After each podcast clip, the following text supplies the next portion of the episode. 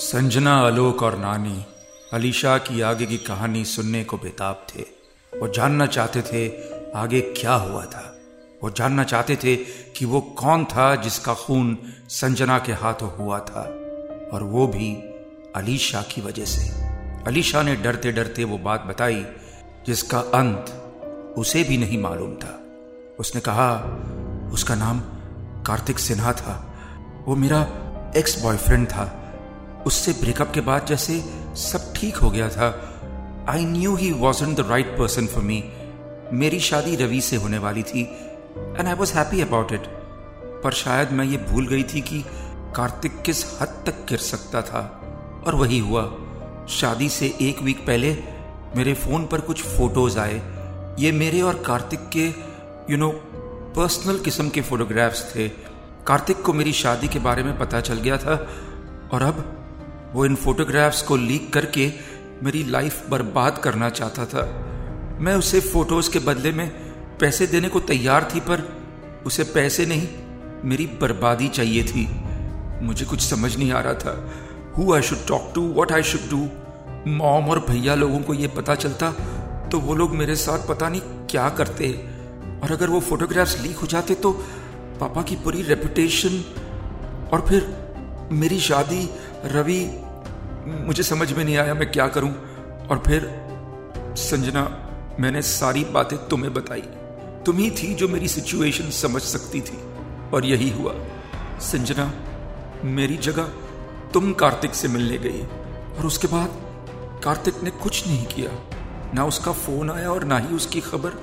लेकिन उसके बाद तुम्हारा भी कुछ पता नहीं था। I tried calling you reaching out to you but you just disappeared from the face of the earth इस बीच मेरी शादी हो गई और फिर मैं अपने हनीमून पर चली गई और और लौटने के बाद मुझे पता चला कि तुम भी उस दिन के बाद कभी वापस ही नहीं आई। वो एक्सीडेंट वो वो रूह, सब मेरी गलती। तुम मेरी मदद कर रही थी और और मैंने तुम्हें इतनी बड़ी प्रॉब्लम में डाल दिया। इतना कहते कहते अलीशा बिखर गई। संजना के साथ जो भी हुआ और जो भी हो रहा है, कहीं ना कहीं अलीशा खुद को उन सब के लिए जिम्मेदार ठहरा रही थी। संजना अलीशा के पास आई और उसका हाथ थाम के बोली it's not your fault at all गलती कार्तिक की थी और मैंने तुम्हारी मदद करके तुम पर कोई एहसान नहीं किया, Alisha. I am your sister मेरा फ़र्ज़ है तुम्हारी मदद करना। और कार्तिक ने जो किया उसे उसकी ही सजा मिली है।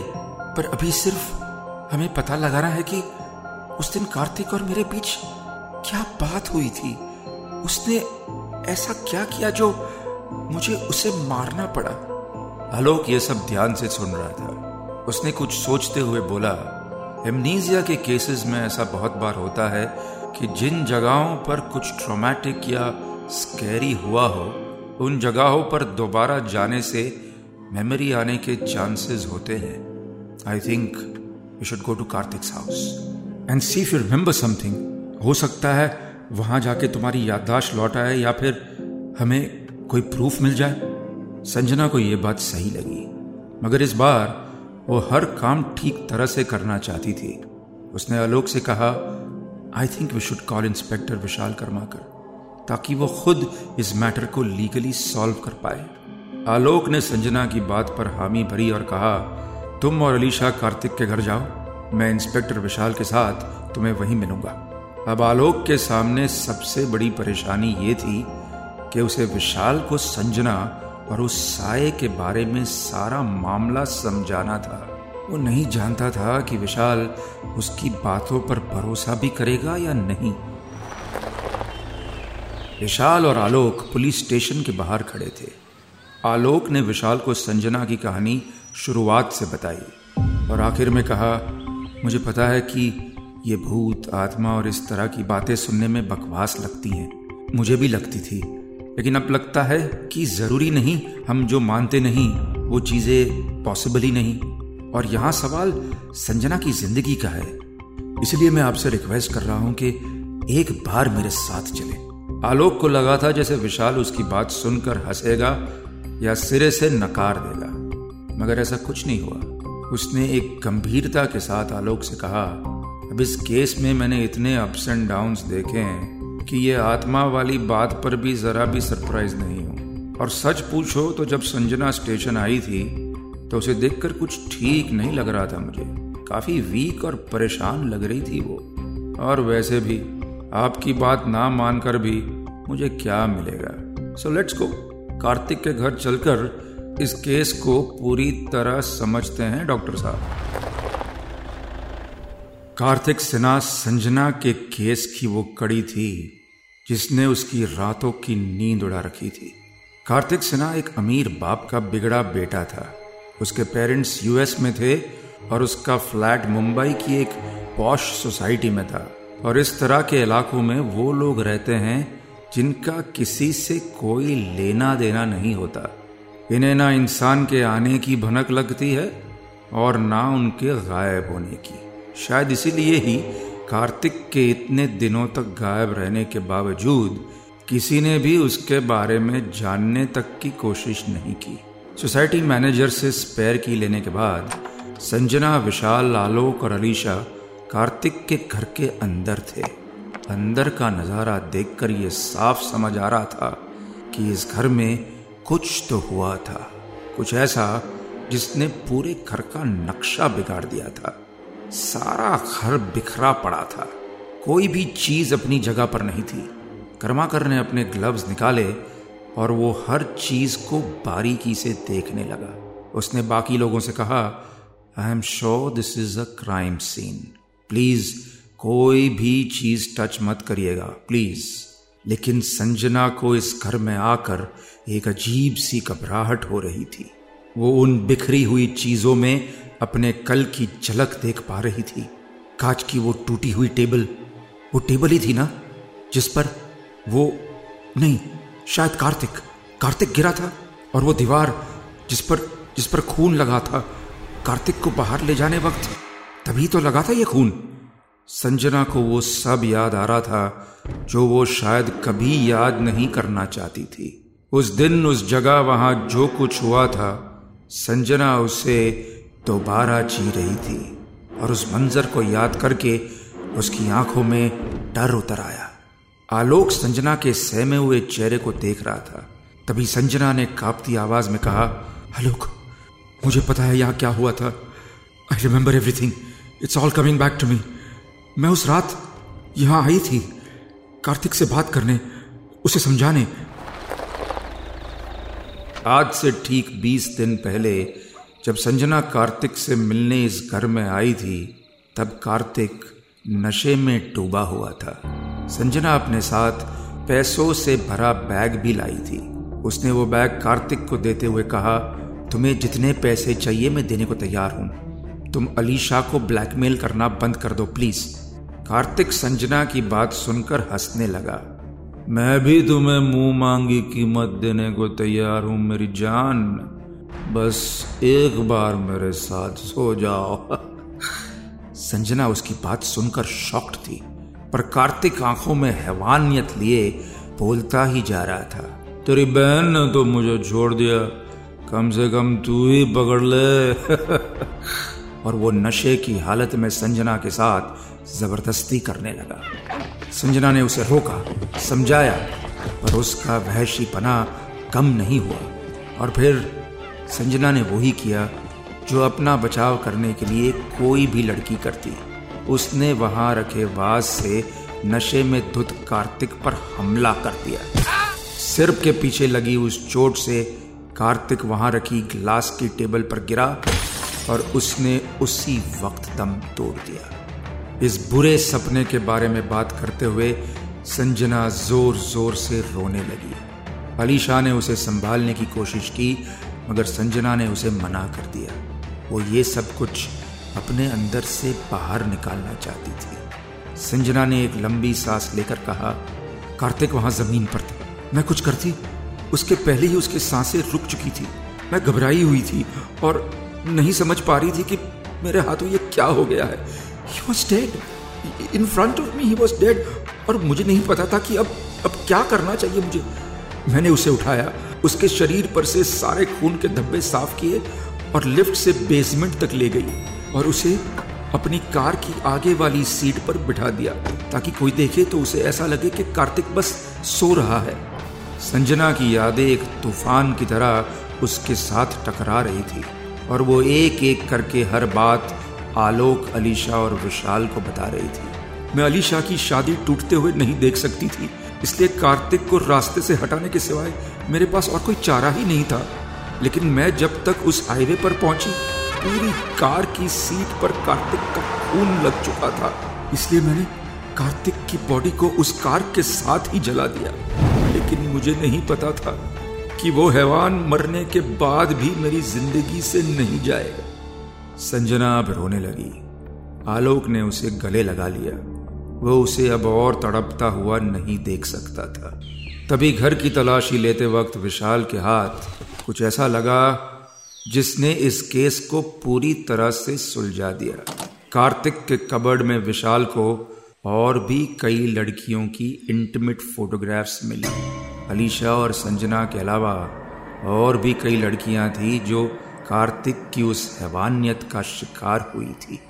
सारा मामला अब सबके सामने था। विशाल कर्माकर को भी कार्तिक के खिलाफ काफ़ी सबूत मिल चुके थे और संजना समझ चुकी थी कि जो साया उसे परेशान कर रहा है, वो कार्तिक ही है।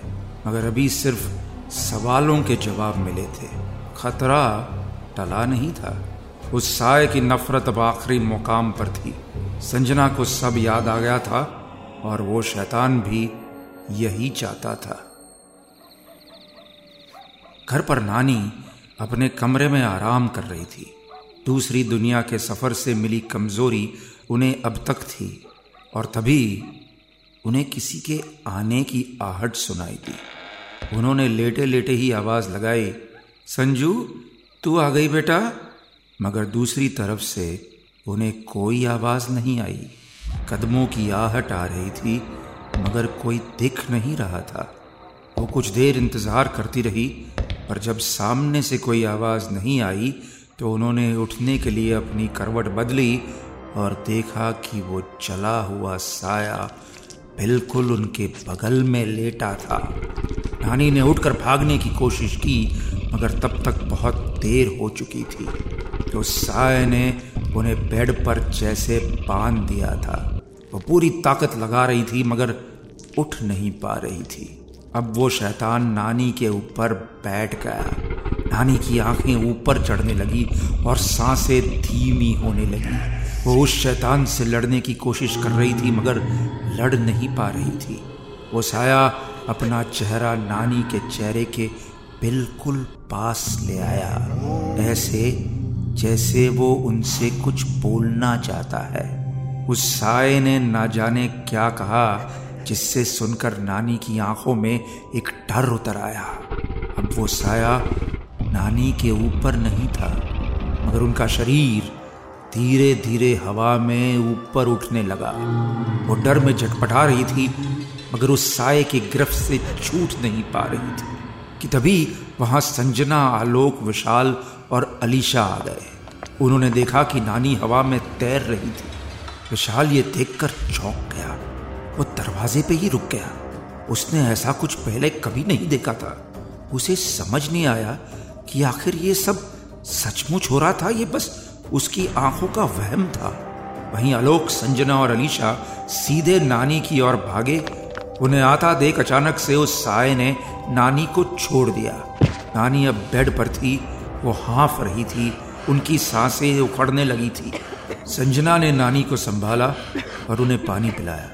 और कुछ देर बाद जब नानी थोड़ी नॉर्मल हुई तो उन्होंने हाफती हुई आवाज़ में एक डर के साथ कहा, संजू, अब अब उस साय के पास कोई कारण नहीं है तुम्हें ज़िंदा रखने का। वो बस इंतज़ार ही कर रहा था कि कब तुम्हें सब याद आए और वो अपनी मौत का बदला तुमसे ले। नानी की आवाज़ काँप रही थी जब उन्होंने उस साय का मकसद संजना को समझाया। वो मुझे मारने नहीं आया था, बल्कि चेतावनी देने आया था।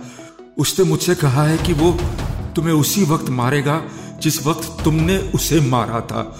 उतना ही दर्द और तकलीफ़ देगा जितना दर्द उसे हुआ था। आलोक, अलीशा और विशाल नानी की बात से सहमे हुए थे, पर संजना जैसे शांति हो गई थी। उसे नहीं पता था कि इस साय से जीतने का कोई रास्ता है भी या नहीं। उसकी आवाज़ में सवाल था, जब उसने कहा, पर नानी, उसे तो मैंने जला दिया था। फिर वो खत्म क्यों नहीं हुआ? Why is still in this world नानी कुछ देर चुप रही और फिर कुछ सोचने के बाद उन्होंने कहा, कार्तिक अभी भी इस दुनिया में है क्योंकि कोई तो चीज़ है जो उसे रोके हुए है। भले ही तूने उसे खत्म करने के लिए कार में आग लगा दी हो, मगर वो कार पूरी तरह जली नहीं थी। और इसलिए कार्तिक भी पूरी तरह खत्म नहीं हुआ। He still there in your car Sanjana. अगर उससे छुटकारा चाहिए तो हमें उस कार को पूरी तरह डिस्ट्रॉय करना होगा। उसका शरीर का एक भी पार्ट नहीं बचना चाहिए। तभी ही उसकी आत्मा से हमको मुक्ति मिलेगी। संजना नानी की बात समझ चुकी थी। उसने थोड़ा सोचकर कहा, जब मैंने अपनी कार को जलाया था, उस वक्त रात के तकरीबन साढ़े ग्यारह बज रहे थे। आलोक ने अपनी घड़ी में देखा और कहा वन आवर सिर्फ़ एक घंटा है हमारे पास। उस कार को ढूँढने के लिए और उसे डिस्ट्रॉय करने के लिए। विशाल, जो अब भी उस साय को देखने के बाद सदमे में था उसने खुद को संभालते हुए कहा, इस तरह की कार को फॉरेंसिक्स के बाद डंप यार्ड में भेज दिया जाता है, ताकि उन्हें रिसाइकल किया जा सके। संजना की कार भी वहीं भेज दी गई थी। संजना उस लड़ाई पर जाने के लिए तैयार हो गई, जिसमें जीत की उम्मीद कम थी। उसने आलोक से कहा, ये लड़ाई मेरी है और मैं अकेले इसे लड़ना चाहती हूँ। तुम्हारी या किसी और की जान खतरे में नहीं डाल सकती मैं। तुम मेरे साथ संजना अपनी बात पूरी करती उसके पहले आलोक ने कहा, उस दिन हॉस्पिटल की छत पर जब मैंने तुमसे कहा दैट आई लव यू उसी दिन मैं तुम्हारी ज़िंदगी का वो हिस्सा बन गया था जो कभी तुमसे अलग नहीं हो सकता। इसलिए मैं तुम्हारे साथ चलूँगा और तुम्हें अपने साथ वापस लेकर आऊँगा। विशाल भी संजना और आलोक के साथ जाने के लिए तैयार खड़ा था। संजना ने अलीशा को नानी के साथ रहने को कहा। वो अब नानी को और तकलीफ़ में नहीं देख सकती थी। संजना उन दोनों को गले लगाकर उस साय से लड़ने के लिए निकल गई। वो नहीं जानती थी कि वो ज़िंदा वापस आएगी या नहीं। संजना आलोक और विशाल उस कार के डंपिंग यार्ड में पहुँच गए, लेकिन वहाँ पहुंचकर सभी के होश उड़ गए। उनके सामने सैकड़ों कार्स थी, जो या तो किसी एक्सीडेंट की शिकार थी, या फिर किसी क्राइम के तहत उन्हें जब्त किया गया था। विशाल ने एक लंबी सांस लेकर कहा, यही है कारों का कब्रस्तान। मगर यहाँ किसी एक पर्टिकुलर कार को ढूंढना बहुत मुश्किल है। वक्त कम था और मुश्किल बड़ी, लेकिन अभी पीछे मुड़ने का कोई ऑप्शन ही नहीं था। सिर्फ़ चालीस मिनट रह गए थे उनके पास। सिर्फ़ चालीस मिनट में उन्हें उन गाड़ियों के ढेर में से संजना की वाइट होंडा को ढूंढकर उसे जलाना था। इतनी सारी गाड़ियों के बीच आलोक, विशाल और संजना अलग अलग होकर उस कार को ढूँढने में लग गए। वक्त उनके उलट भाग रहा था और वो उस डंपिंग यार्ड में अलग अलग दिशाओं में बढ़ रहे थे। लेकिन जैसे ही वो लोग एक दूसरे से थोड़े दूर हुए, उस जगह लगी स्ट्रीट लाइट फड़फड़ाने लगी। हवा कुछ तेज चलने लगी। वो साया वहीं कहीं था। संजना ने पलटकर आलोक को देखा, मगर वो वहाँ नहीं था। उसने आवाज़ लगाई, आलोक? पर उसकी आवाज़ वहाँ गूंजी तो सही, लेकिन आलोक के कानों तक नहीं पहुँची। वो फिर से अपनी दिशा में आगे बढ़ने लगी। विशाल संजना की गाड़ी की तलाश में उस बड़े से यार्ड के थोड़े अंदर तक चला गया था। उसका सामना अभी तक उस साय से नहीं हुआ था। इसलिए उसका डर भी सबसे कम था। लेकिन वो ये नहीं जानता था कि संजना के साथ यहाँ आकर उसने अपनी मौत को बुलावा दिया है। वो एक बिगड़ी कार का नंबर प्लेट अपने रुमाल से साफ़ करके देख रहा था, तभी उसे उस कार के नीचे से एक आवाज़ आई। वो रुक गया।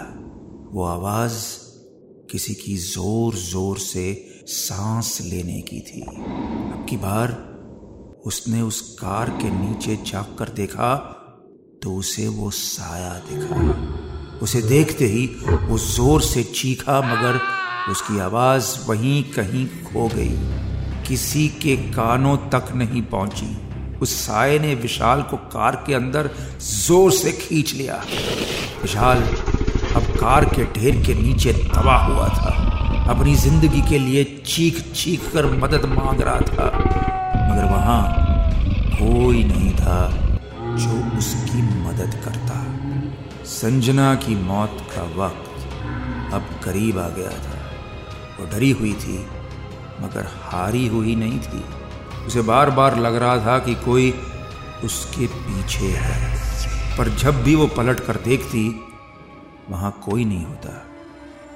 और अचानक वहाँ की लाइट पूरी तरह बंद हो गई।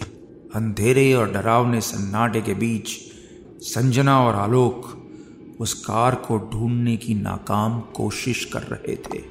तभी संजना ने देखा कि थोड़ी दूर पर एक कार की हेडलाइट जल रही थी। ऐसा होना तो नामुमकिन था।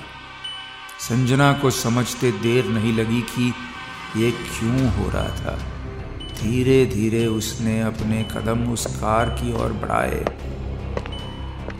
और पास जाकर देखा तो पाया कि वो उसी की कार थी। वो अधजली कार धीरे धीरे आगे बढ़ रही थी उसकी तरफ़ आ रही थी। और अचानक उस कार की स्पीड तेज हो गई। संजना अपनी जान बचाने के लिए भागी और मदद के लिए चीखने लगी, मगर वहाँ आलोक नहीं था। संजना और उसकी मौत में बस कुछ ही मीटर का फासला था। कार अब बस संजना तक पहुँचने ही वाली थी कि तभी आलोक आ गया और उसने संजना को ज़ोर से धक्का दे दिया। और वो कार आलोक को लेते हुए एक टूटी दीवार से भिड़ गई। वो शैतान आलोक को उस कार से दीवार में दबाए जा रहा था और आलोक दर्द से झटपटा रहा था। ज़मीन पर गिरी संजना आलोक की मदद करने आगे बढ़ रही थी, मगर आलोक ने दर्द में चिल्लाते हुए कहा don't worry about me just finish the job मार दो इसे. Destroy the car Sanjana. Just destroy Sanjana ने थोड़ी दूर पर रखी, कैरोसिन की कैन उठाई और कार पर छिड़कने लगी। मगर तभी उसने देखा कि कार अपने आप बंद हो गई। वही सन्नाटा फिर से पसर गया। मगर तभी उस साय ने जख्मी आलोक को उसकी गर्दन पकड़कर हवा में उठा लिया। आलोक अपनी सांसों के लिए तरस रहा था, झटपटा रहा था। और संजना उसे इतनी तकलीफ़ में नहीं देख सकती थी। संजना को इस खेल को यहीं खत्म करना था। इसलिए उसने एक लंबी सांस ली और वो केरोसिन उसने खुद पर डालना शुरू कर दिया। और फिर उसने अपनी जेब से लाइटर निकाला और उसे जलाते हुए चिल्लाई, बस, बहुत हो गया। Let's just end it now. तू क्या मारेगा मुझे? मैं खुद अपनी जान ले लूँगी। तेरा बदला पूरा नहीं होने दूँगी मैं। तू इसी तरह तड़पेगा। तेरी आत्मा को कभी मुक्ति नहीं मिलेगी। इस बार संजना की आवाज़ में एक ललकार थी। आलोक ने दर्द से संजना की तरफ़ देखा। संजना की आँखों में तकलीफ़ देखकर वो समझ गया था कि उसे बचाने के लिए संजना ने खुद की जान दाव पर लगा दी है। संजना ने आँसू भरी आँखों से आलोक की तरफ़ देखा और कहा आई एम सॉरी मगर वो साया संजना को खुद तड़पा तड़पा कर मारना चाहता था। वो संजना को इतनी आसानी से जाने नहीं दे सकता था। उसने आलोक को वहीं फेंक दिया और एक भयंकर चीख के साथ वो संजना की ओर बढ़ने लगा। मगर संजना इस बार अपनी जगह से हिली भी नहीं। वो इस जंजाल से मुक्त होना चाहती थी। लाइटर की आग उसके शरीर के बिल्कुल पास थी और वो अधजला साया उसके बिल्कुल सामने और तभी आलोक ने लाइटर जलाया और कार पर फेंक दिया। कार ने आग पकड़ ली और उसके आग पकड़ते ही वो साया भी संजना की आँखों के बिल्कुल सामने जल उठा। शैतान की चीखें माहौल में गूंज रही थी और वो उस जलती कार के साथ खत्म हो रहा था। और देखते ही देखते वो शैतान, उसका अध जला चेहरा और उसकी हवानियत हमेशा हमेशा के लिए कहीं हवा हो गए संजना का बुरा सपना अब खत्म हो गया था। उसने पहले आलोक को और फिर विशाल को संभाला। और सहारा देकर कार तक ले गई वो तीनों अब घर आ चुके थे, नानी और अलीशा के पास। संजना की ज़िंदगी में जितने भी खास लोग थे, सब उसके सामने थे। उसे अपना बीता हुआ कल याद आ गया था, पर वो आज में जीना चाहती थी, आलोक के साथ। वो अब संजना की परछाई से दूर जाना चाहती थी और बस आलोक की वीरा बनके ज़िंदगी गुजारना चाहती थी। The audio film project with director Vikram Bhatt. Monday to Saturday, रात 9 बजे। साथ ही से सुनिए रेड एफएम इंडिया और सभी लीडिंग पॉडकास्ट एप्स पर। रेड एफ़ पर जाते रहो।